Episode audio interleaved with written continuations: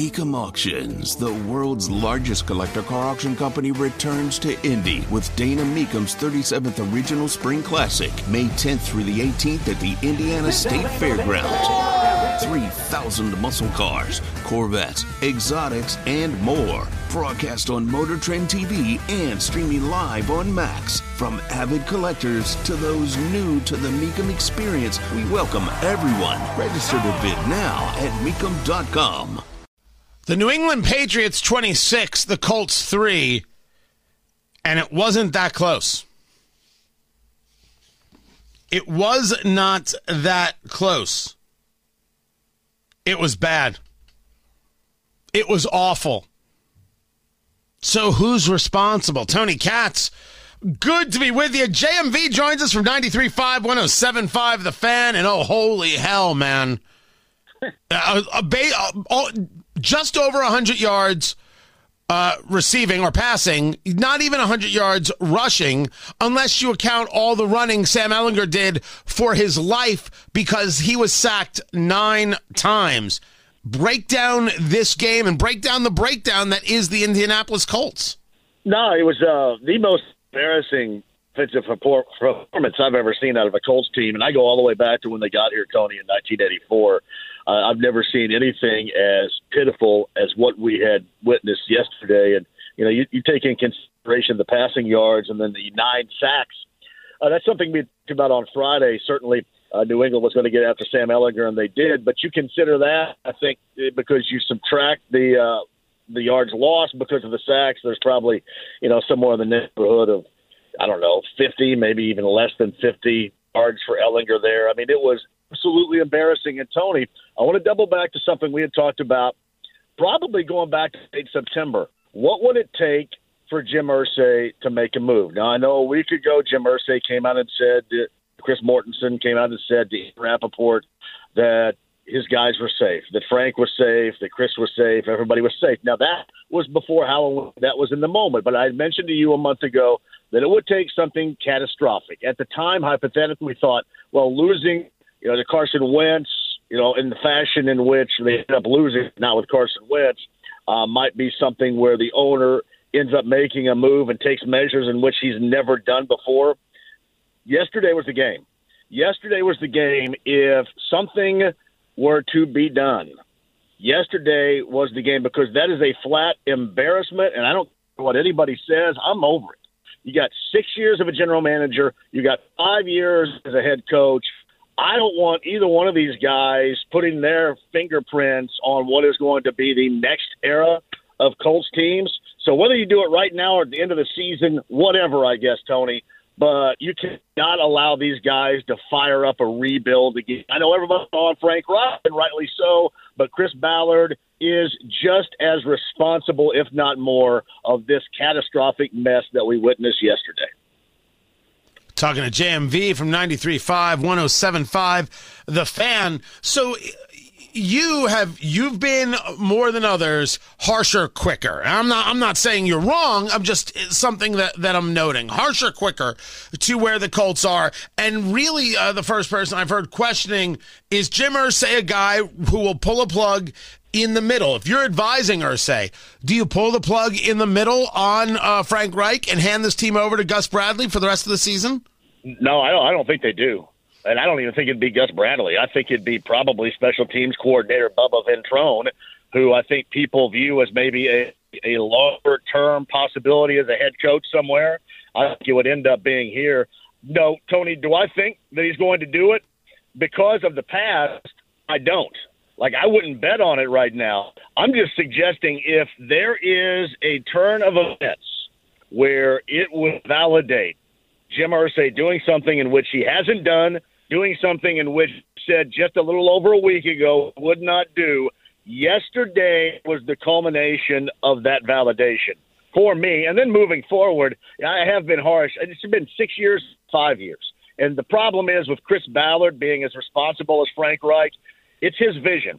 This is his core belief. This is his foundation. And you saw it again yesterday. This offensive line is a mess. And 56, Quentin Anderson, the $20 million left guard in the future, is as big a mess as anybody. Think about this for a moment, Tony. Matthew Pryor, he got benched and moved around from left tackle, from right tackle, and then got benched again from right guard. What in the world is going on? There should be some kind of award for that right there, honestly, some kind of decoration you get for being that bad, and then for Chris Ballard to believe that he was going to be anywhere near the solution at left tackle is mind-blowing.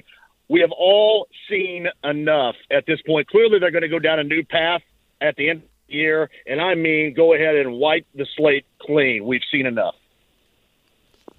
When you take a look at Sam Ehlinger, it's very hard to question whether or not he can throw the ball if he's not given time to stand up. He's still your quarterback going forward?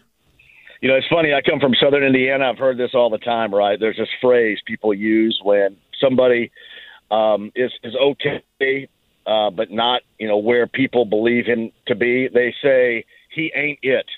He ain't it, Tony. I like him, and it's a great story, but as they say where I'm from in Greene County, he ain't it. We saw that yesterday. And I know, again, the offensive line leads the way on this and the big joke that they are. But they have to go out, and I don't know how they're going to do it. They're in a bad spot.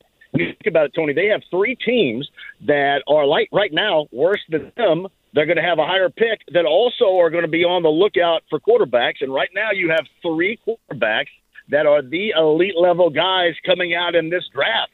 So they're going to have to get fortunate. They're going to have to maneuver. They're going to have to do something because they are going to draft a quarterback because, again, Sam Ehlinger is not it. Talking to JMV from 93.5, 107.5, The Fan. 3 to 6 p.m. is when you listen to him. If you take out the blocked punt that led to a touchdown, it was first and goal. If you take out the pick six in the fourth quarter, this defense holds the Patriots to 12 points. I'm okay with this defense. Where are the holes for you, or are you in the same place I am? No, you're right. There's no question about that. This defense deserves a lot better. Just like we talked about last week, Sam Ehlinger, honestly, last week deserved a lot better than what he got. And, you know, the responsibility there was on the defense in that final drive by the Washington Commanders. But, yes, there's no problem with the defense, especially up front, because a couple of guys, DeForest Buckner, Grover Stewart, played exactly how we believe that they should play. Bobby Okereke played exactly how we believe he should play. I have zero problem with the defense.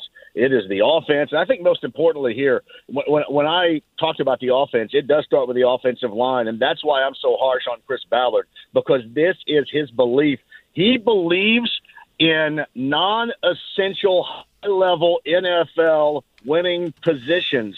You look around the NFL and everybody's quarterback, you know, edge players, positional and wide receiver, edge rushers, everybody puts all their money into that. But here it goes into left guard. It goes into an offensive line. It goes into a linebacker, all really non-essential high-level winning NFL positions. And that's where it all starts right here. You have seen this thing fade into the abyss. And to me, here's the other thing, too. We got to hear from somebody, Tony. I'm ready to hear. We haven't heard from Ballard since when? Right before the start of the season, since training camp. It's time to hear from Chris Ballard. He needs to come out and say something about this bad product. And, you know, Jim Irsay, too. Jim Irsay, for that matter, the only time Jim ever does anything, make a video when things are going right or things are happy. This is not a good time for Colts fans around here. We need to see some leadership from an owner. We need to see some leadership at some point from a general manager. Get out and tell everybody around here what is going on. Stop hiding behind these really ugly losses, and yesterday was the most ugly we've seen in forever here. Is Sam Ehlinger the quarterback against the Las Vegas Raiders, or is it the Nick Foles era? No, I believe it's Ehlinger again. They're going to ride this thing out. Remember, Tony, Ehlinger was more so than anything else at Jim Irsay. Jim Irsay had the deeply rooted belief that Ehlinger was going to be the guy. So it's going to be Ehlinger coming up again. I kind of thought about that. You and I were texting back and forth yesterday, and I thought, is there going to be a point in time where further down the road we see Foles? But, again, I think that's only going to be with an injury in mind because, again, Ehlinger is the thought that Jim Irsay had more so than anybody else in this organization. So my full expectation in Vegas on Sunday, Ehlinger being